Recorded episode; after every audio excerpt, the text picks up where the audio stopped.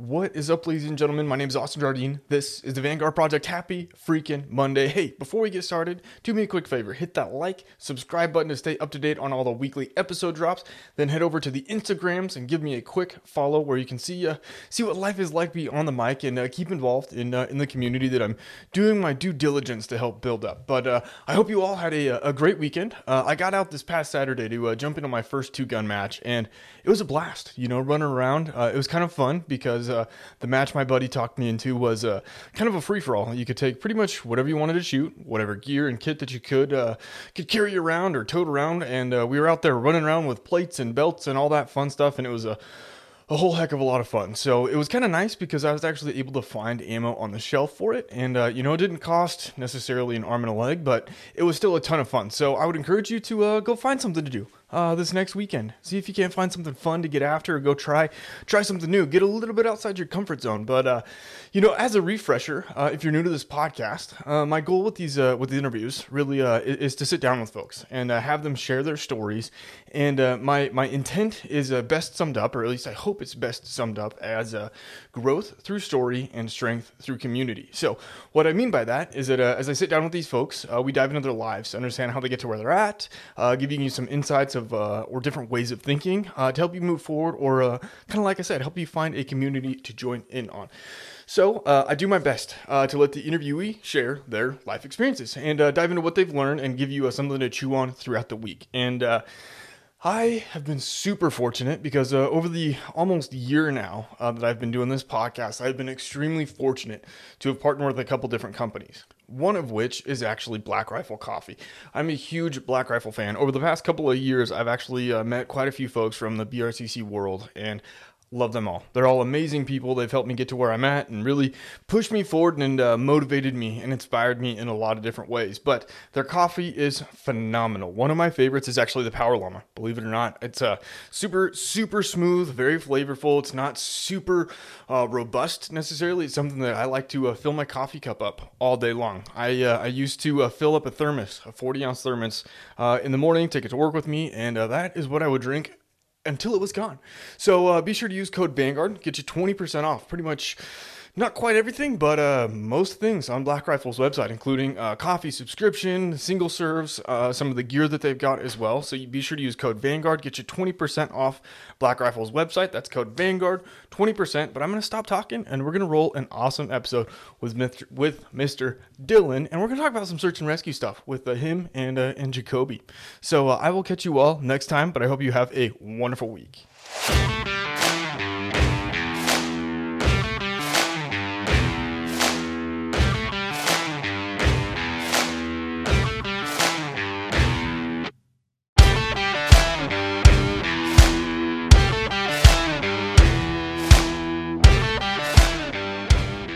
What is up, ladies and gentlemen? Welcome to the Vanguard Project. My name is Austin Jardine, and I'm I'm excited. Uh, I've got Mr. Dillon on the phone with me, and uh, he's a, a, search and rescue guy. Done some pretty fun stuff, doing stuff uh, in the National Guard, uh, some volunteer search and rescue. You and I actually, I think, linked up uh, on the phone. You called me a couple of weeks ago. I was on my way out of work, and uh, we BS for like half an hour. I think it was like the whole drive home, and I'm excited because you do a lot of fun, cool stuff that I don't think maybe people necessarily know a whole lot about, uh, let alone know uh, how to train up a dog to do it. So I'm excited to hear your story, dude. And I don't really want to take your whole intro away, but if you don't mind, maybe just introducing yourself a little bit and uh, and Jakoby, and uh, we'll just start chatting and uh, get to know you a little bit.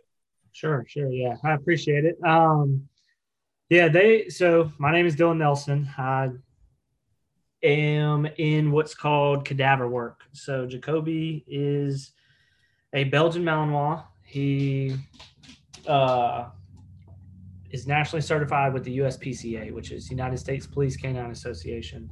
So we are not under any kind of like what your typical search and rescue dog would look like because when everybody thinks of search and rescue dogs they think of USAR dogs which is urban search and rescue so we have dabbled a little bit into that, um, not a whole lot, but most of the stuff we do is law enforcement based, you know, helping with murder cases and stuff like that, doing body recovery stuff. So, and that is something that's pretty rare. Um, not a whole lot of people know it even exists. Uh, some departments that we show up and help out, they don't even know what it is. Okay. So, yeah, so it's kind of a different different thing, um, but definitely definitely needed a needed asset for sure.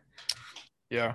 So I know you were talking, and I know that there's a lot of other certifications that you guys have done and training that you've gone through to kind of really bring Jakoby up into kind of a niche of his own, right? Before we maybe go down that rabbit hole, how did you, I guess, start into the search and rescue world? Like, where did it all start with you and you and the dog? So, um, I got Jakoby. I was living by myself, uh, and I got Jakoby just kind of as a a companion. And my initial idea was to train him to do what's called shed hunting. Mm-hmm. Um, it's where they go find shed antlers when deer and elk and stuff like that come out of rut. They'll shed their antlers. Uh, so I thought that was pretty cool because I was super into hiking. Uh, and before that, I was stationed in Great Falls, Montana.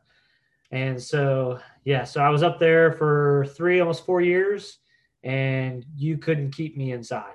Yeah, right. So, yeah, so when I moved to Georgia, uh, I wanted to do something that was going to keep me active outside. So, but I wanted somebody to do it with. So, I got him from a little a little breed, backyard breeder from Alabama, um, and he just was a handful. I didn't know.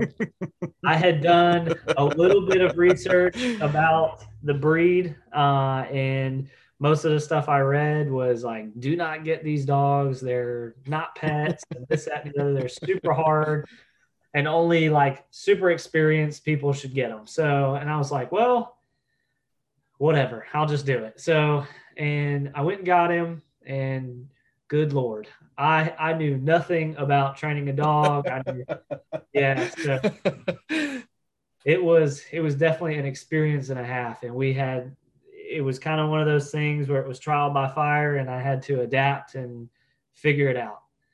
So yeah, and then as I was doing his, I actually got. I was like at a loss at one point. I had talked to some some different trainers and was getting all kinds of conflicting like opinions about what I should do with him and this, that, and the other. And I was like, well, I jumped on Amazon one night. I was on Amazon and ordered a book by Mike Ritland called uh, Train Your Dog Like a Navy SEAL.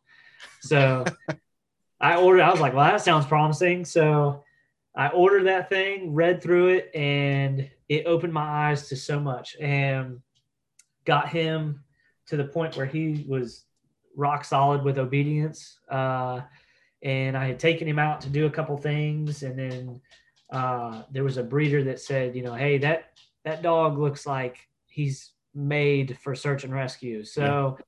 I kind of it kind of put the bug in my ear, and I was like, oh, well, I don't know what I exactly what I would do, and this, that, and the other. So I went out and kind of volunteered and kind of went to training with some of the different volunteer teams around the state and kind of learned what was out there and the different basically paths you can take in search and rescue. So there's like live find, uh, there's specific trailing, and then there's cadaver. Mm-hmm. Um, so to me, it was easier to do cadaver because I didn't I didn't have to borrow people to go hide for for me. I could just set the stuff out and then let him go find it. So and I was able to work with him a lot longer. So like I could do short 10 minute training sessions and then keep it, you know, I could do it all night basically and get him up to speed like I wanted him. And he he took to it. He was a rock star with it and he that was what he wanted to do and there was a time where I didn't know if that was necessarily wasn't 100% decided on it yet, whether that's what I wanted to do or not. Sure. And uh, I tried to put him back on some antlers, and he didn't want anything to do with it. so, yeah, so he uh, definitely was made for it. Definitely has the the drive and the will to do it, and loves loves to work. So yeah, yeah, that's kind of how I got started, and then um, that was, I mean, we can dive into how. Yeah, yeah. I actually was taking notes, so um, I've kind of gotten used to uh, to writing notes out because uh, I'm thinking of questions along the way, and it's kind of funny because like to your point about you know Malinois being live, you know, live wires. You know, I've only ever probably been around one or two Malinois, and they are so high strung. Like, I mean, I don't. I our dogs like we have we have dogs that are family dogs, like they're inside, and it's like they're lazy, which is great. You know, it's like you throw the ball for 10 minutes and they're happy, you know. How did you like what did it take for you not to give up on Jakoby and be like, dude, I'm done. Like this is too much? Um I don't know. It I've always been the type of person where like if I start something, like I'm gonna I'm gonna see it through. Like if something is is is challenging to me, then that means in my head anyway, what like stuff that's difficult, like why why would why would you want it to be easy kind of thing? Like yeah, that way in in the end when you figure it out and say, hey, you know, this is how far we came, it was it's that mo- much more rewarding. So I think that was a little bit of it, and then a part of it was the connection. So me and him were like the best of buds, but then when it came to training, it was okay. Now it's we have to forget that aspect, and now we have to be coworkers. Yeah, in a, in a sense. So it was it was a difficult dynamic to try to balance, and so it was you know, even if we had like a rough day training, you know, and, and things were just going every way possible, like the worst way, mm-hmm. uh, we'd come home and then he would he'd be super cool with me, and it was like, okay, well, we're gonna figure it out together. Yeah. So yeah, I think that's that was the big main the main part of why I didn't necessarily give up on him. And then as far as that is the other on the other side of the coin is hey if we go the distance on this thing with search and rescue it's well i don't even care if i get one person mm-hmm. if i can find one person that's we did our job and we helped so that that the the search and rescue mission that aspect of it is hey helping somebody that can't help themselves at that moment in time and especially with us like we're going in after that survivability is gone. We're going in after all the rescue efforts. We're exhausted, and it's our job now to find the people who now don't have a voice to to yell out for help. Yeah. So yeah, it, it's it's nice to be able to go through that process and then be put in an environment environment of where hey we we the firefighters and whoever we're deploying with you know did their due diligence and said hey we we can't find anybody. You know can you guys go in and find them? And then we help them out and actually find them. That's the rewarding part of hey we were able to bring that person home. Yeah. So that's the main part of why i was like you know what? We're just going to figure it out. Yeah that's awesome. And i know that there's a lot of things kind of down the down the road kind of remembering some of the conversation we had that are, are going to be a lot of fun to, to kind of get to. And when it comes to that process of training Jakoby and kind of going through that, and honestly training yourself too, right? To say, you know, good day, bad day, let go of work when we get home, right? How long did that take for you guys to kind of break each other to a point where it's like, okay, great, we can work together, we can let go of it, and we know when we're on duty versus off? How long did that take? Oh man, probably up until he was about a year, probably I would say eight months, he started to make that transition of okay, I, I kind of get get the dynamic now. But yeah, for for a while there, I really really struggled with his aggression. Mm. That, that's like a big a big no no in the search and rescue world. So um, he when he was i think it, it started right around the time he was probably five six months old to the time he was about nine, 10, going on a year, he hated everybody. Yeah. Uh, it was it was rough to kind of deal with. Sometimes I couldn't take him out in public, and I was like, I don't know what I'm going to do with him because he just wants to bite everything. Yeah. So it it definitely took a lot of training that out of him, uh, and a lot of hey, we're just going to throw the kitchen sink at you as far as socializing, and you're just going to have to be okay with it. And, yeah, he figured it out. He was like, "Hey, if I want to work and want to get my toy and get paid, I have to be okay with people." Yeah. So, yeah, it was kind of that was that was probably the most difficult thing to overcome. And then once he figured that out, then it was okay when when I see him grab his pack and his in my vest and stuff like that, it's, it's go time. So Okay. his his whole attitude changes and he's ready to load up in the car and go. Yeah. So in those early stages then of kind of training and breaking, uh, and I don't know if breaking is the right word because I'm kind of equating it to breaking a horse, right? What was uh, what was maybe the biggest biggest or the most beneficial thing for you guys? And I'm asking so that if there's maybe other trainers or other folks out there that have maybe difficult dogs or trying to kind of meet the dog where they're at, right? What was the most beneficial beneficial thing for you that helped you guys get on the same page, other than just throwing the kitchen sink at him? Um, so the the most beneficial part was me understanding when he's uncomfortable. Okay. So when we could when we walked into like a room full of crowded people, I could tell immediately that he was uncomfortable. Um, so basically what we would do is we would like super baby step it and say, Hey, you know, let's walk him to the door, let him see everybody, then go put him up, let him Mhm. decompress. And so it was just a, a very slow process, but it was kind of one of those things where you just, you have to trust the process and trust it, you know, accept that there's going to be bad days where you're got you're like you're making progress at a steady rate and then all of a sudden it's it's like he's back to square one. Yeah. so yeah it's just consistency and and keeping up with his his schedule and making it a routine thing. And then once it's a routine thing it's it's like another day at work Yeah, it's almost it almost sounds like exposure therapy, right? Where it's like we're gonna deliberately stress you out one or like one percent extra every time. yep yeah so we're constantly trying to meet that threshold and then back off and then threshold and back off Okay. Awesome. All right. So then you started to get the uh the SAR bug, the search and rescue bug in your ear, right? And uh, you said that you weren't quite really sure what route to go. You'd been working. Had you? You said that you had brought or you know brought him into the shed hunting world. Then I can't recall. Was cadaver like where you started to go right out of the gate, or were you kind of poking around in the the urban world first and kind of the other realms of search and rescue? So I tried to go, I tried to see if he would do scent specific training. Uh, I did it, I did a couple, and at this point, I think he was, I think he was only like a few months old.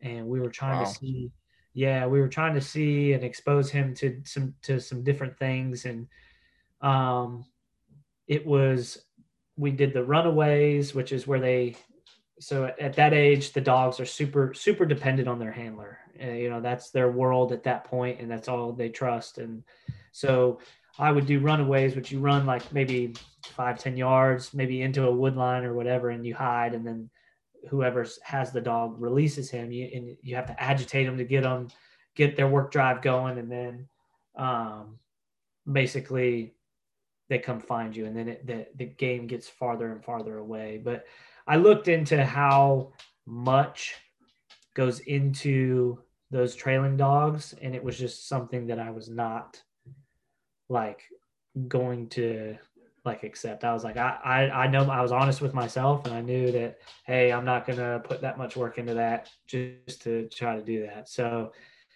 then I started looking at cadaver and I, I started reading about how odor works and how air scenting dogs work and that kind of stuff. And I was like, well, that that seems a little more up our alley and a little more, you know, what he's suited for. Um, so we went that route, and then after that, I never looked back. It was just cadaver the rest of the way.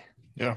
What do you uh do you mind kind of talking about the air scenting and odor? I mean, it seems self-explanatory, but I don't know what it means in terms of training a dog. Yeah. So air scent uh, is basically the dog is scenting the air. You Mhm. know, they're looking for a specific odor that's in the air. Uh, and the best way to describe it is I don't know. Have you ever seen uh, smoke bombs when they go off? Mhm. Okay. So that's pretty much what odor is doing. Uh, so basically, what when that happens, uh, you'll send the dog into an area that say you know they suspect the missing person to be and if he hits that odor, he will start to work what's called a scent cone. Uh, so he will be, and it looks like a basically like a triangle, and he will work and run himself in and out of that scent cone until he whittles it all the way down towards. Yep. So, and then if you'll see, so like tracking dogs will keep their nose to the ground. Well, his is up in the air. Okay. Yeah. So. Interesting. So, um, Okay, so I'm tracking. It's funny I was processing that because, like, you know, you see, I've seen like videos of dogs, you know, like tracking scent, and but I never like understood like the zigzagging and it and it being kind of a descending cone, the triangle, right? And yep. when you when you talk about the scent, and this is something that I was thinking about when we were talking a couple weeks ago, how do you replicate the scent of um, a cadaver, right? Because you said that you can do training practically whenever, right? I mean, do you have like decomposing body parts? Is it like a standard smell? How do you train in that regard? Yep. So I have actual cadaver. Uh, I have a separate freezer that I keep outside that everything is separated into their own cases. Um, so we have a lot of blood. Uh, I have placenta. Um, I have, there was a guy that it's kind of a funny story. they, he got there was some guy that got into a motorcycle accident and lost his foot. They were like, "Hey, we're not going to be able to to repair that." So from the ankle down, uh, they amputated it. So he, the orthopedic surgeon, was like, "Hey, can if do you want us to throw this away, or you can donate it to these guys, and they're, they're this is what they're using it for." And the guy was all about it, and so they did all the anatomical donation paperwork and all that good stuff. And they walked his foot right out the front door of the hospital and handed it to me. How long did it take for you to get comfortable to have? I mean, this is going to sound crass, but like literally have body parts in a fridge outside. Like, if I didn't know you, that would be a little psychotic, right? Like, yeah, yeah. So yeah, my parents still think it's weird. Yeah, yeah, I can, I can, I can see that. All right. Yeah, so we try, we try to mess with them any any chance we get. Yeah, so that's mean. Oh my yeah, god. So, yeah, it's uh, it, it, definitely was. It was a little, a little weird at first. Like when I first started bringing the stuff home, and I got the separate freezer and stuff like that. It it was weird to think about, you know, because then it's like, hey, if somebody comes and you know looks at my house or the cops for whatever reason, which I've had the cops called on me before. Yeah. Um, so yeah, they it's like how am I going to explain this, you know? So, but he's he's he's gotten a reputation now where people are like, oh, okay, you know, so it's it's fitting. But yeah, it's not something that I like. I'm like, oh yeah, come check out. You know? it's not a party trick. Yeah, Did you have yeah. to get like credentialing for that, or is it kind of just like I no. mean, how does how does that work? I mean, like you, you, you said they've got they've got donation paperwork. I mean, could you literally donate body parts to anybody? I mean, I have no idea how that world works.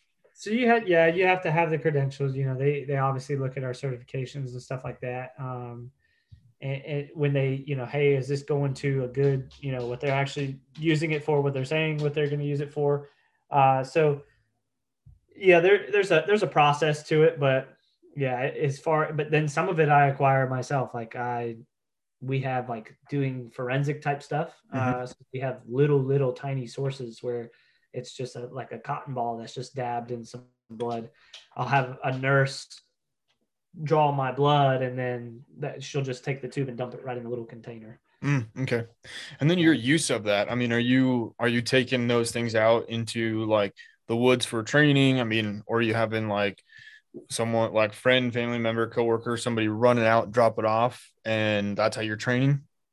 Yep. Yeah. So my girlfriend, bless her heart, uh, she's usually the one that goes and sets the stuff out for us because me as a handler, I want to I want to test myself and not know where it's at because a lot of a lot of the problems are is so the the dogs they're extremely nonverbal. Uh, so they sit there and study you and study your body language and study everything about you, and they know all your little ticks and nuances and and stuff like that. So out in the field, they cheat.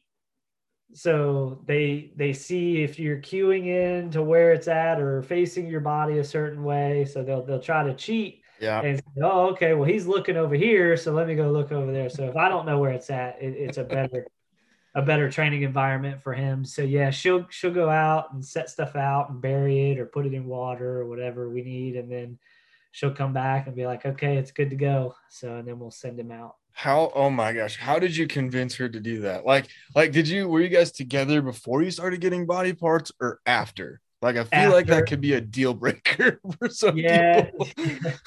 yeah, so it's definitely definitely odd to explain, you know, especially when we first started dating. I was like, "Hey, this is," but luckily, luckily she she was working with dogs, so she kind of knew. She, she was Fair. what's what she was in what's called PSA, which is protection sports. So she was doing all the bite dog stuff. Mm, So okay. she- she's so she's been around the breed. She knew about it. She knew how to work with them and stuff like that. It was just, hey, you're in the protection world and you're crossing over to the dark side in a, in a way to the search and rescue world. So, yeah, at first she she handled it like a champ though. She never she never got sick. Never.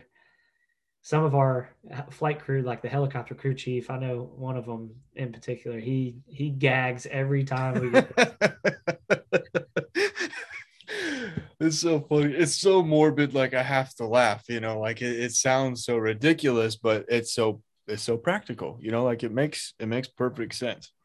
So I know that you said kind of what sold you in the end on, um, you know, the the cadaver work and search and rescue was was giving voice to people uh, that don't have it, right? Um, my biggest thing is is to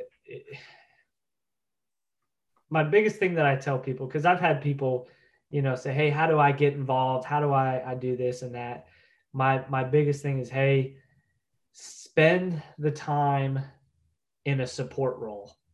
So get linked up with a volunteer team, uh, and a lot of people try to rush it because they're like they see what we're doing and they see, you know, what you know the FEMA USAR dogs are doing and they, they they want to do that stuff so bad. And it's like spend the time in a support role really know how search and rescue operates.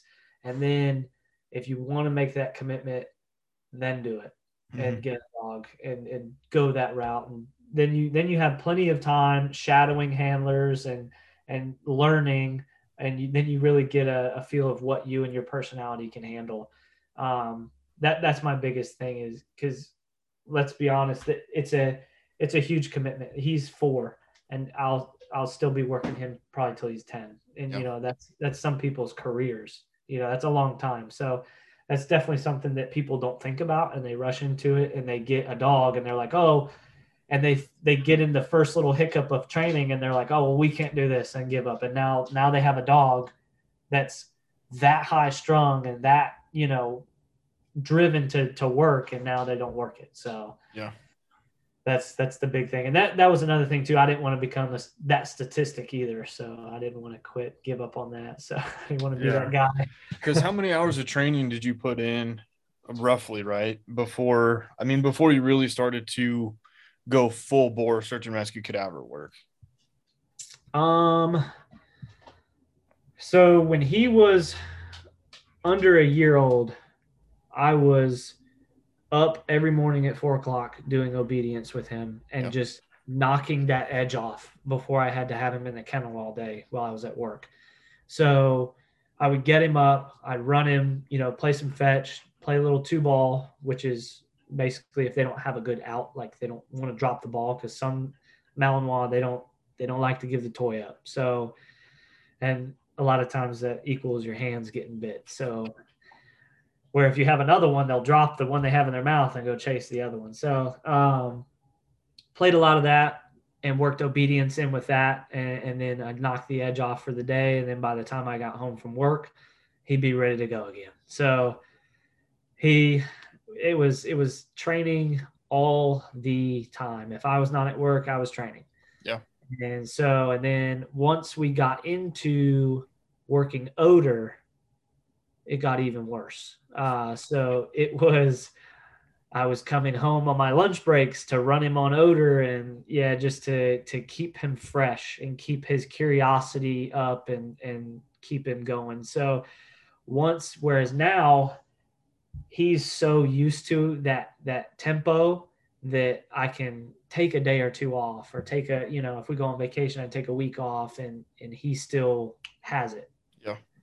So that's that's the part that where now we're kind of he's where he needs to be and we're just maintaining. So unless a new problem arises during a search and we have to train accordingly. So that's yeah. kind of where we're at. So now it's the fun part where we're just learning new stuff. That's cool. You mentioned uh, uh, folks maybe being able to more or less like job shadow, you know, handlers. What is that? Do you have people job shadow you and and kind of follow you around a little bit? Uh, depending. Um, I I've had a couple people uh, but then some people like will take them out, and it's kind of one of those things where it's like, hey, we as handlers want to also test them and see where their mental like commitment is. So we'll take them out and we'll we'll put a ruck on their back and that will make them follow us all day. So and after that, they're like, uh, maybe this isn't for me. So yeah, so it I've had two people that that want to you know come and join and and think about getting into it and then you know after a week they're like ah, um, this isn't for me so. Yeah. Yeah. That's cool. So i know when we were on the phone uh last week we talked about um and you mentioned it too that cadaver dogs more or less being the exception in search and rescue world which i think is lent lent itself to you a little bit being able to do some really cool trainings and kind of demonstrations and stuff what are some of the cool things that you've been able to kind of go do with Jakoby, given the skills that you've helped uh, develop? Oh man, so this is this is the part that I love. So we do not fall under anyone. Uh, we don't fall under a department. We don't fall under a major organization. It is me and him. So the fact that we have that freedom, I don't have department funding issues. I don't have any of that stuff holding me back. So if I have the purse to foot it, I can say, okay, well, let me just spend the money and I can I can go do whatever training I want. So that was kind of where we got our freedom and that was that's this is going to kind of transition into how we got mixed in with the with the guard. So um we basically work for ourselves and then people just use us. So we got to, and that's that's the thing too, is like we so like say for example, FEMA handlers, they are set to a certain standard and they will work USAR and USAR only. Mm-hmm. Um, so maybe some of them will will branch out and be able to do other things and go as a volunteer to go and do like wilderness and mountain rescue and stuff like that. Uh, but for the most part, um, especially with departments and stuff like that. Uh, some fire departments I know that have dogs, they don't want to take that risk of you going out and doing a 200 foot rappel with the dog that they paid for when it's supposed to be doing X mission. So, yeah, they don't want to take that chance. Whereas we, we don't care. Um, and that was kind of the thing is like, hey, I approached, uh, I was approached by my commander at the time uh, and he he's like, hey, you know, basically, what are you about? And so I said, well, this is the standard for search and rescue. This is what everybody looks for uh, when and it's off of what FEMA guidelines are. And I was like, well, not one person ever has asked me for FEMA credentials. So I, what what is holding us back from going and being, you know, rappel qualified and going and being all this and that and jumping out of helicopters and stuff like that. There's nothing saying we can't do it.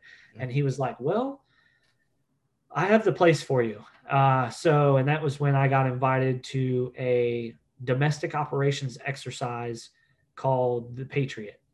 Uh, so basically, what they do is they bring military entities and civilian entities together and they force them into a search and rescue or, or natural disaster uh, scenario. And we are forced to work together uh, for all the efforts. You know, it could be anything from admin to uh, all the aviation stuff. Um, so they that was how we got mixed in. So that was us being able to throw the kitchen sink at Jakoby. So it was like, hey, this is either going to make you or break you, and it was definitely life changing for us. It, it, helped us out a lot. Um, we got mixed in with all the aviation guys, um, but I got invited for the planning process of it. So I got to see how everything was planned, how all the logistics worked. Uh, so that was really cool. And then I got to also see who all was going to be there. So off of that, I got to see, hey, we would work well with these guys and we would work well with these guys. So I met a guy, Mississippi Task Force 2 leader. His name is Pierce Clark. He, me and him saw eye to eye. I said, hey, this is my dog. This is what we're capable of. Uh, and they had no idea. They they were like, "Your dog can do what?" Uh, so yeah, it was they were they were super interested in seeing him work on the water and stuff like that because they there's a place down the street from us actually. It's called the Guardian Center. Um, they have like a whole neighborhood they can flood up to the roof line. Uh, so we were doing boat search and rescue and that, and they they thought it was the coolest thing ever. Um, so he was like, "Hey, we can take this and use it for something that that no one else has used." So basically, that changed into okay. So how do we utilize this one dog handler and this one dog to do something that no one else has done before? Um, so basically, what they used us for is what we came up with is said, "Hey, if there is a scenario that occurs."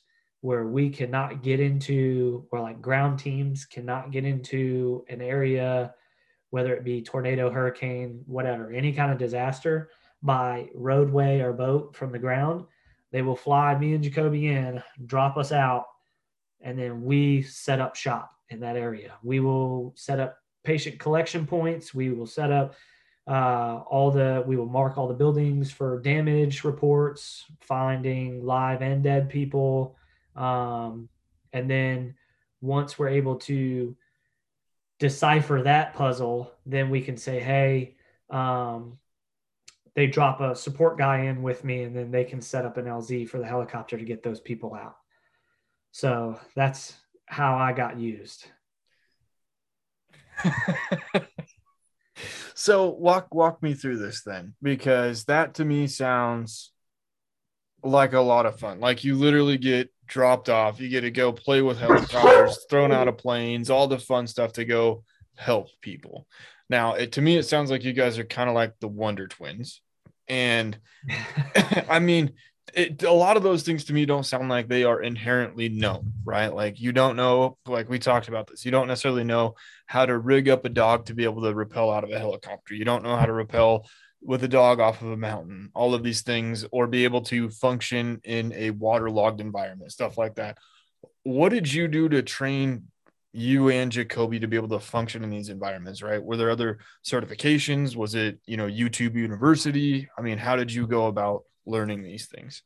Um, so I am a hands-on learner. Mm-hmm. Uh, I like to do things and see things. Um, so basically what I did is I developed the concept of and the mindset of, hey, what's the worst that people can say is no, right? Yeah. So I called for all the mountain stuff. I called uh, so in Georgia they run the Army Ranger School mountain phase. So I called up there and said, "Hey, how do I get in touch with your uh, Army Ranger instructors for the mountain phase stuff? All your mountaineering instructors." And so they got me in contact with one guy and I said, Hey, this is what I'm looking to do. This is what I'm looking to learn. Can you guys help me out? And they were like, We've never had anybody ask us that, but hell yeah. So, yeah, they came out with me on a weekend, showed me how to do all the rope stuff. And they were like, Hey, do you want to do a 150 foot rappel with your dog? And I was like, Sure. So they took us out, they showed us how to set up and then we did the rappel we did and then we we played with it we said hey this is his equipment how can we play with it to where you know and they did, did we did a, several different rappels we did a rappel where he was below me we did a rappel where he was above me uh, set up different rigging systems and stuff like that and uh, no shit. Not even a month later, after I learned all that stuff, I had to do it real world. There was a girl that went missing at a, it was like a big ROTC event. She was like in, I think, high school age. Uh, it was like a big ROTC event here at like the big Boy Scout camp. And they said, we can't get into this area. It's too thick of brush and we don't have the know how to get a dog down there. And I was like, well, I do. I just did it. So we hooked him up and we hooked up a system to where, because the brush was so bad, um, I was literally just, my ruck was pushing stuff out of the way for me. Yeah. Uh, it knocked my GoPro off my helmet and it was, it was insane. But yeah, it was about 200 feet down into this big ravine. And right when we got to the bottom is where it cleared up and we were able to search. But the way we had rigged it up is they were able to lower us from the top. So I didn't have to touch any rope. Oh yeah. Okay. So it was nice. I hooked us up the way I was supposed to hook us up, where he was hanging from me, and he kind of just rode in my lap a little bit, and we kind of leaned all the way back and just kind of walked our way down and they were lowering us from the top. And then once they couldn't see me anymore, it was all radio. I was like, yeah, speed up, slow down, speed up, slow down. And then I was like, hey, I'm unhooked. So that's how that worked. And it was it was definitely eye opening to be like, hey, this stuff really happens. Yeah. Is it pretty easy for you to get a hold of people to go learn some of these things? Like with the Ranger guys, was it pretty easy to be like, hey, this is what I'm doing, this is who I am, this is what I need to know? Or was it like pretty difficult to kind of get get the information out you needed? Um, so at first, with some people, yes, some people no. Uh, it depends on what you're asking to do.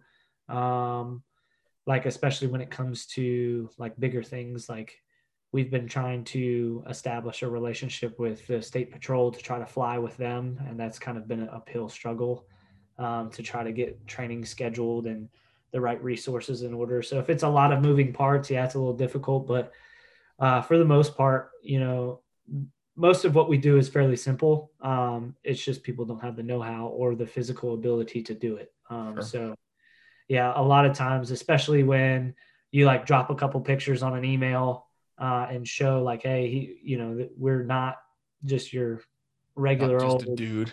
Yeah, so they they kind of honor it. And they're like, hey, yeah, let, let's do it. You know, and it's for the most part, people are really eager to work with a dog. Yeah. Yeah. So it's different from their norm. So they, yeah, they jump all over it. Yeah. So I know you'd mentioned that, um, in a way, you kind of work for yourself. And as long as you've got the purse to go do something, I mean, are you self funded? Are you getting paid somewhere else? I mean, how are you making making ends meet, I guess? Yeah, so I'm 100% volunteer. All of our equipment, all of our our stuff like that uh, comes out of my own pocket. Yeah. However, there are some very, very awesome organizations that have worked with us and are amazing. Um, so the brand uh, Tasmanian Tiger, they've gave, they've given us all of our packs. Mm. Um, so all of my packs that I wear are all that brand. Uh, so and they they were super nice uh, working with us, and they they were out the door and packing up to go to Shot Show in Vegas, and they still overnighted me packs. That's awesome. Yeah. So, and his harness uh, is not cheap. It yeah. is two thousand dollars just for his. yeah. So, yeah, he gets all the Gucci stuff. Um, but yeah, that was donated to us by an organization called Spikes Canine Fund. Um, it was a former Navy SEAL canine handler, and he has done some amazing things for some dogs. So yeah, we've we've gotten some donations and stuff like that where people say, hey, you know, try this out, try that, try this, you know. So we've definitely gotten a lot of help when it comes to equipment. Um, but for the majority of stuff like you know, bump helmets, ropes, all that stuff is coming out of my own pocket. Yeah. Um, if folks are listening to this and they're like, man, I love what you're doing. I mean, how do you do you take donations? How do people get a hold of you? Um, so we actually just had this conversation maybe a couple days ago about taking donations. Normally, normally I don't take donations. You know, what we do is, you know, for not for us, it's for the people who are missing. Um, so I t- if if people ask, normally my answer is, hey, we'll we'll we'll do a patch trade where I'll give them one of my patches and they'll give me one of theirs. You know, so we have a collection now of of patches. So that's pretty much what we do it for. And other than that, we don't really care. If okay. we get donations, it's it's cool. But if not, you know, we're not we're not hating life. Yeah, awesome, man. So one of my favorite questions uh, to ask folks is, you know, maybe what has been the most rewarding or important thing or thing that you've learned that you wish you'd have known starting into the search and rescue world or training Jakoby or kind of getting to where you're at now that you wish you'd have known when you started? The most rewarding thing? Mm-hmm. Or uh, or thing that you wish you would have known. Oh man, I wish I'd have known. I, I wish I would have known just a little bit about dog training. yeah, or what I was getting myself into with that breed. Uh, no, so I think the most rewarding thing is it, it's more so of uh, hard work pays off. It, you know what what you put into it is what you're going to get out of it. So the more effort you put into it, the more you're going to get from it. Um, there is nothing on planet Earth right now that is more satisfying than to get called out on something real and watch him go like watch him be able to go to work the way he does and be able to work with him as a team and even though we're not talking to each other we're communicating the whole time. Yeah. So that that part to me is probably the most rewarding is being able to to see him and see our our hard work pay off. So i mean if i could talk to my younger self you know getting into it i'd just be like hey just stick with it. Yeah. That's awesome.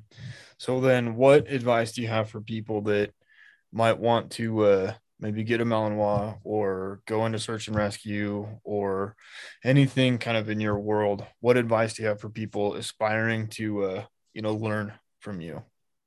Uh definitely make sure that you're honest with yourself. Uh if you're honest with yourself, you can't go wrong. Um, so, and that, that's been the biggest thing for me is, you know, I, I knew what type of person I, I was, I was, and I knew my personality and I knew that I wasn't the type of person to shy away from some hard work. Um, so that you have to, you have to be a different, different animal to, to be able to handle one of these dogs. So it, it's, it's kind of one of those things where you're always going to butt heads with each other. Uh, so be prepared for that. And it's just one of those things where, once you get over that hump, it's once you get over that hump, everything is it'd be the best experience of your life. So if I had to give advice, I mean, it, it would be if you think you're that type of person, go for it because it, it, it's definitely we need handlers. There, I'm the only handler right now for this this area of the state. Yeah. So yeah, it, we need people. We need you know because I mean, there's going to come a time where he's going to retire, and that's that's the nature of the beast. So, and it's you know somebody. It'd be nice to know that I have the confidence in somebody in this area, or you know just in the state or in in the cadaver world in general, to be like, hey, you know, they're gonna they're there to back us up, and they're gonna fill his shoes when he's gone. So that's that's the big thing is definitely if you think you can do it then by all means go for it yeah and uh, how would you suggest people get either plugged in or maybe uh, reach out to you if you're up to it to uh, you know maybe take their first steps into uh, their handling world. Yeah definitely. So i'm on all social media platforms. I have you know my biggest ones are facebook and instagram. You can find me on there. Uh, jakoby's instagram name is uh, at sar underscore dog underscore jacoby. And uh, yeah, I anybody that messages me, I'll I'll reply back to them. Um, I've definitely had people reach out like, hey, you know, there are other handlers from other states, and they reach out, like, hey, can we come train? You know, we try to link up and do some stuff like that. So, um, yeah, definitely reach out, and then uh, we in the the other avenue as well as Facebook is a huge thing. Uh, you can look for volunteer teams on Facebook. Some of them have Facebook pages, uh, but the biggest thing is, is if you want to go right to the source, contact your uh, your state's emergency management folks. Uh, there's every state's got one. Um, you can talk to those guys and be like, hey, how do I get started in this? You know, and they'll, they'll tell you, you know, you got to get your rescue specialist cert. You got to get your, you know, FEMA classes done. There's like online FEMA classes you got to do. Uh, so just the bare minimum just to even be able to go and do that type of work. Um, so definitely, yeah. And then volunteer. There's some states that have, you know, other Georgia's not huge, huge on search on search and rescue, but there's some states like Montana, man, they they they they have a huge presence for it. So uh, when I was up there, they they had a big thing. You know, uh, some people get into ski patrol. You know, mm-hmm. if you have a state that snows, you know that's a good way to get into it. Um, there's a lot of avenues you could take, but yeah, definitely emergency management is where I went, and you know, I was like, hey, how do I how do I do this? Awesome, man. Well, I think I think I'm out of questions. Is there anything that we maybe didn't cover, didn't get to, didn't talk about that you're like, dude, this is important to me to uh to talk about and share? Um I mean, we could talk about like some of the the fun aspects of it because I mean, it's not all training. Yeah. Um, so some of it, some of it is a lot of fun. Uh, I definitely have some some wild stories because uh, when we were going on those exercises, uh, man, I'd have people, I'd have to take him through the airport, and yeah, he's it, probably all wired up. Yeah, yeah. So and it was when I when he it was our first our first trip together. Uh, we flew from Atlanta to Gulfport, Mississippi. Okay. And it was for a planning meeting and it it was so nerve wracking because I knew what kind of dog he was, and I knew that he wasn't necessarily fond of new people. And he, I was so nervous trying to get on that flight, and he, I had to, I, he was muzzled. Everybody was looking at us like we were crazy, and yeah, it was, it was insane. Uh, and I had like one of the other i had another trainer that you know we would work with and stuff like that and she was like hey you know if you that worried about it slip him like it's a little little drug they take the vet gave it to me I uh, gave it to me. She's like just quarter it up and give him just a little piece of it and it's trazodone. And completely knocked him out. He was he i'm telling you he was an angel on that flight it was like 30 they gave us like the 30 minute call before our, our boarding time and i i like popped one right in his muzzle and he ate it and yeah he uh he was an angel. There was a there was even a lady who was sitting behind us because he sat at my feet. There was a lady who sat behind us when we landed we got up and he jumped up into the seat uh like trying to get out into the aisle and she was like oh my gosh i didn't even know there was a dog there. Like, that's a good thing. That's a good thing. You're like he was drooling he was totally passed out. No big deal. Yeah. we uh yeah, no. funny. My uh, my mother-in-law had a uh, a golden doodle at one point and that that dog was hell on wheels. And at one point i don't remember what she got but they were they were pills too, and I, I can't remember, but I, we gave them to, you know, you'd give them to all the dogs at one point. I think it's probably over the Fourth of July, and mm-hmm. like they are all just completely KO'd on the floor. We had like four dogs passed out in our living room, just like drooling everywhere. So. Yeah, it's a miracle for some dogs, but yeah, and, and it, it, helped. It helped in the long run with his stress and stuff like that. And then yeah. once once he figured it out, we made it we made it into like a training session, you know, like once he got off the plane and stuff like that, it was like we threw a huge party for him, like, yeah, that was awesome, you know, and that shows him like, hey, that plane equals fun. So if yeah. I fly on I fly on that, I get to play after I get off. So yeah, we took him out in the park and played with him and that kind of stuff. So yeah, and then we flew we flew from Atlanta to Wisconsin. Oh man. We landed in Wisconsin and I get off the plane and they put him, I, I let him ride in his kennel because the planes were a little smaller. So I let him ride in his kennel underneath and he, because at least in there, I know he can lay down and stuff like that. There's not people messing with him. And, yeah. Um, he's not having to walk through uh, all those people. So he flew uh, from Atlanta to Wisconsin.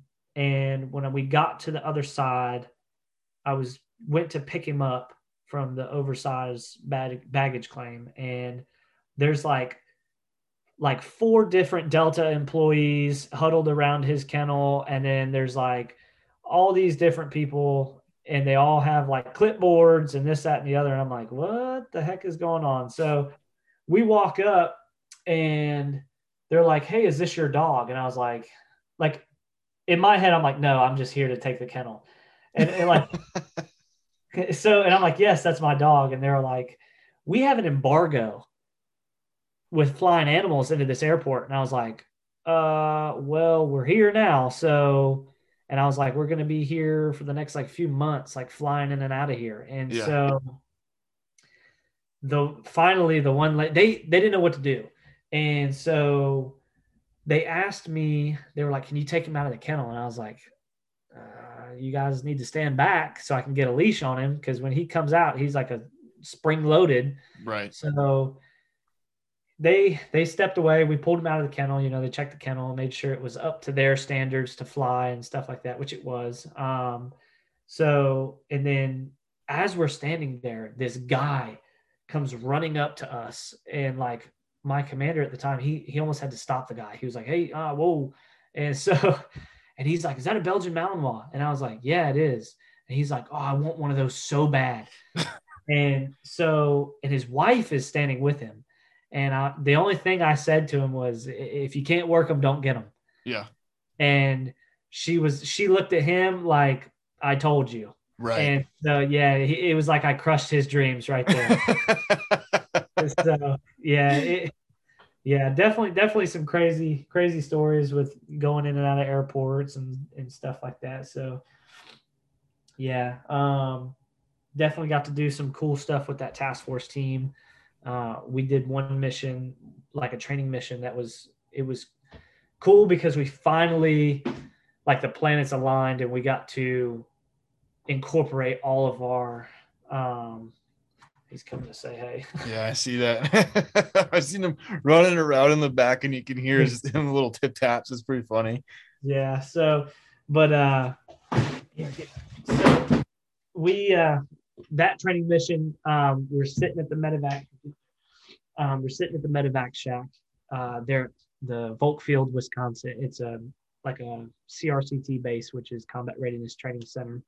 Um, we're sitting up there waiting to get on the helicopter, waiting to get our. So they basically call the nine line in for us. Uh, so when they call the nine line in, you know, it says, hey, we're requesting canine support, blah, blah, blah. So the scenario that we got was there were six jumpers out of a C 17 and they had a bad jump. They jumped at the wrong time. So um, they made comms with three, four, four of them. One of them was injured, and then one they couldn't find uh, that they believe to be deceased because they couldn't make radio contact with him.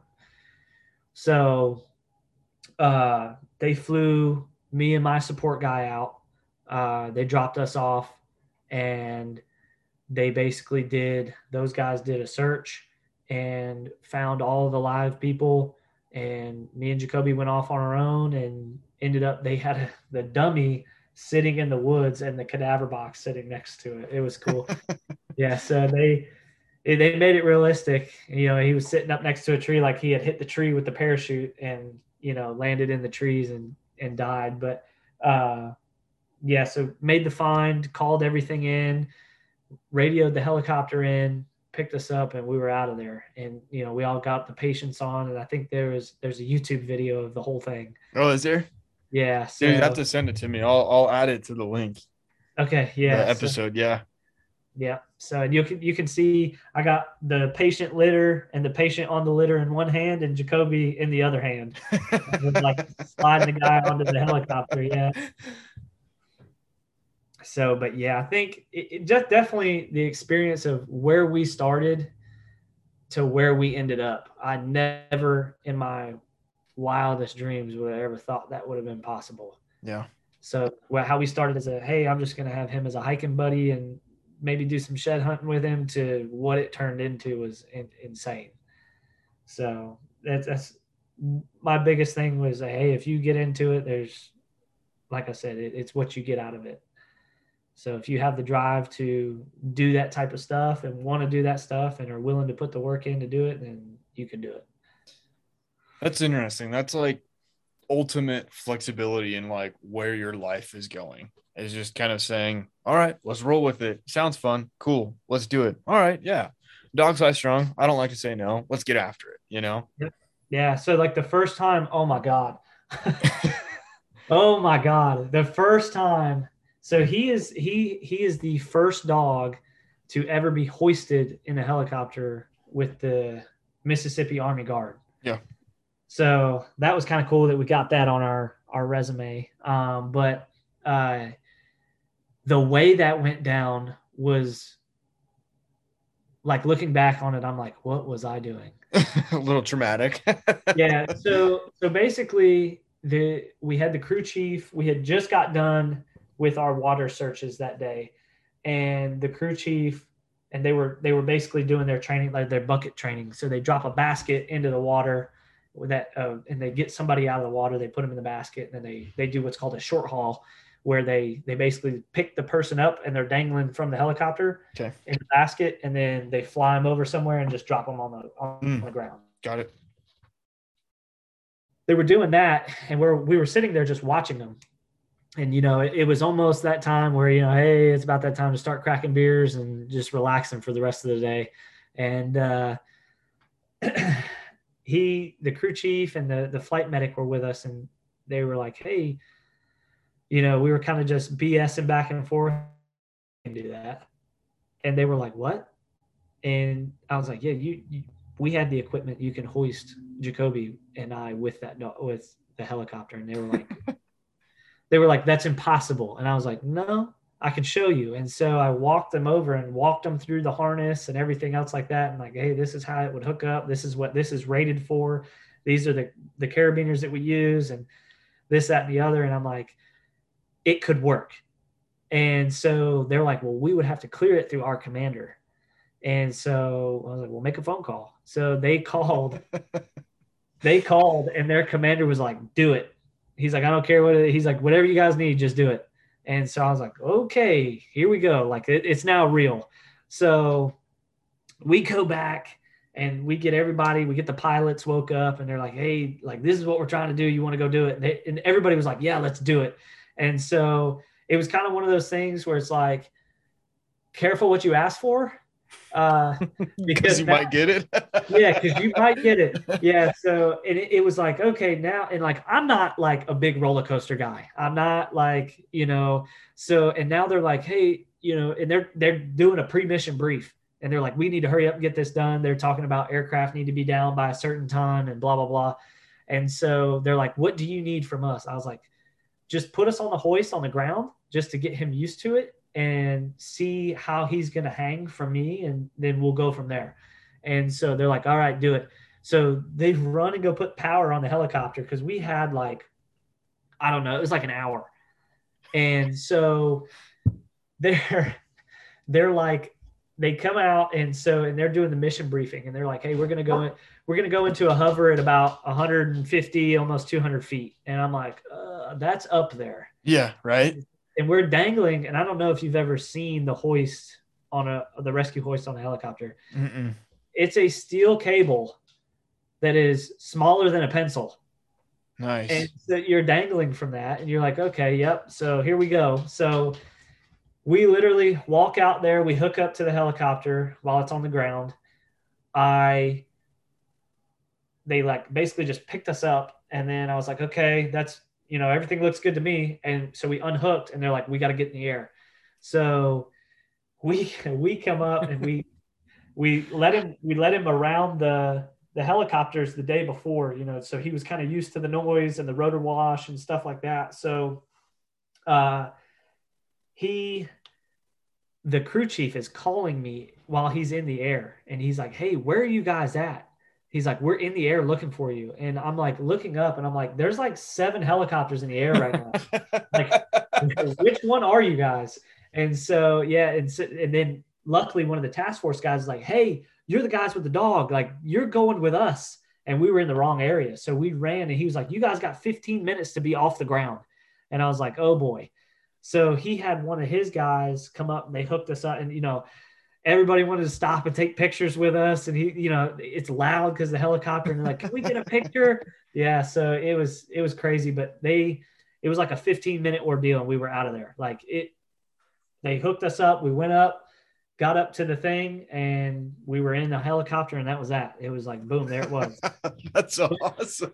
Yeah but then when you then when you look at it when you look at the video you're like oh my god like i didn't have a bump helmet on. I had sunglasses on and that was it. And it was like i had i borrowed i borrowed a rescue harness that wasn't even mine. And so yeah but luckily they invited us back out uh, to mississippi where we could take our time with it and really go over like how we were going to do it, how, the best way to hook up. And we did it several different times. I think we hoisted probably three or four times that that go around, and it was it was a good time. Yeah, so yeah, we and then we did it real world where they flew us around their base and then did it. Yeah, it was it was a good time. So that's awesome. That sounds like a lot of fun. That's like that's high. That's that to me is like adrenaline like adrenaline pumping, fun, random experience like your average dude doesn't get, you know? Yeah, it was definitely one of those memorable times where I'm sitting. So, you know, they they give you the go ahead, the crew chief will check all your stuff, and then you scoot to the door and you're hanging with your feet out the door. And then he says, Okay, we're on approach. And then when he says he's on approach, you unhook your com set and then he pushes you out. And so when he pushes you out, you're just dangling there. You can't hear anything anymore because you're not on comms. And then it's just you and the dog. And I remember hanging out, it was about, I would say 150 feet, something like that, 200 feet. And we're coming in on approach. And I remember just looking over to my right and just seeing the tail rotor slap in the air. And i was like that there's no one else that's going to be able to like very few people that can say they they got to do that kind of stuff. So yeah. it's kind of one of those things where it was like you forget how high you are off the ground just dangling there and you just like enjoy the view and kind of take the moment in. Yeah. So definitely definitely one of the things i can take away from you know there's some people where they're like oh well we get to you know some jobs like I know you had Aaron on the other day. Like he he does that stuff on a daily basis. But for for me, who started as a volunteer from nothing, you know, and then didn't know anything about dogs to that, you know, it was kind of one of those things where it's like, man, you know, my takeaway from it is like, hey, that was that was a once in a lifetime thing. Yeah, a roller coaster of a life and experience. Yeah, that's awesome, man. I'm jealous. That's cool. Awesome, man. Well, what else? Um, I can tell you about my my very first search. Let's hear it. Okay, so my very first search uh, was definitely wild. Uh, so we show up, and I was in. So for that one, I was in a in a support role. So I was not. Jakoby was not certified at the time, so you know legally I wasn't allowed to use him.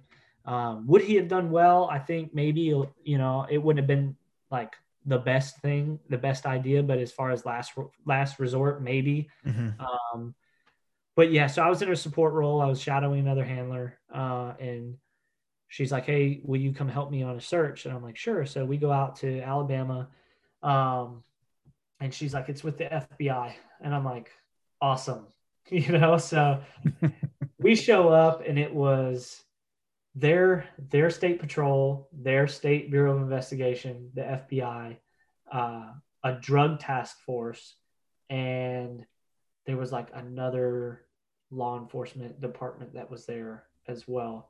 Lots of people. Yeah. Uh, so it was kind of I was shell shocked for a second because it's like, hey, this is like, and then they start briefing you in on on stuff like that they like intel that they got, and you're like, holy cow, like this is like stuff you would kind of see in the movies. Uh, so it was definitely kind of surreal at that point where it hit me like, hey, this is what you're getting into. Um, so we go out and they're like, hey, uh, your guys' dogs are certified through police organizations, correct? And we were like, well, mine's not, but he is eventually, but then hers was as well. So uh, we're like, yeah. So they're like, hey, you guys are going to come with us. And that was the drug task force guys. And we were like, okay. So we're doing we like they're like we're going and then this other group of handlers were going somewhere else to search. Um and they were basically going off of where they were pinging the the suspects like cell phone. So we're doing we're on like these two lane highways and we're doing over 100 miles an hour. And i'm like where are we going? I just like no one said anything and i just was like it was quiet and i was like all right time to break the ice. Like where are we going yeah. and the guy driving we're in trucks like it's like a regular chevy silverado like you would not know this was a cop car but it had lights it had lights all over it and i'm like holy cow and uh they had all the the instruments like taped over so they, they don't project any light and stuff like that. And I was like, hey, you know, like it was all kind of weird. And I'm like, hey, where where are we going? Right. So they're like, the the driver turns around and looks at me and he's like, we're going to hit the family members' houses. And I was like, all right. So we show up and they start they start kicking in doors. And I'm this is my first search. I'm like, what in the world? So they start kicking in doors you know, and they they obviously do their due diligence. It wasn't like a no knock thing where a SWAT team goes in, uh, but they call. You know, obviously there's no answer, and then so they they go and kick the door in, and then they have the dogs search the house, and they're taking stuff. They're taking mail. They're taking uh, you know any drugs that they found. They took, uh, and so you know it, it was crazy. Uh, and then we went and searched another like it was like a whole rock quarry. Um, but yeah, and then at the end I had to leave a day early, and the day that I left, they found the little girl that they were looking for. So, yeah. but yeah, at least you know, at least they brought her home. But yeah, it was wild for a first search. I, I went home like, what the heck? You know? Get into. yeah, so it's like in my in like my nine to five is aircraft maintenance. So like I turn wrenches and I'm like, I you know, I go back and do that and I'm like, you know, and people like, what'd you do this weekend? And I'm like, you wouldn't believe it, you know?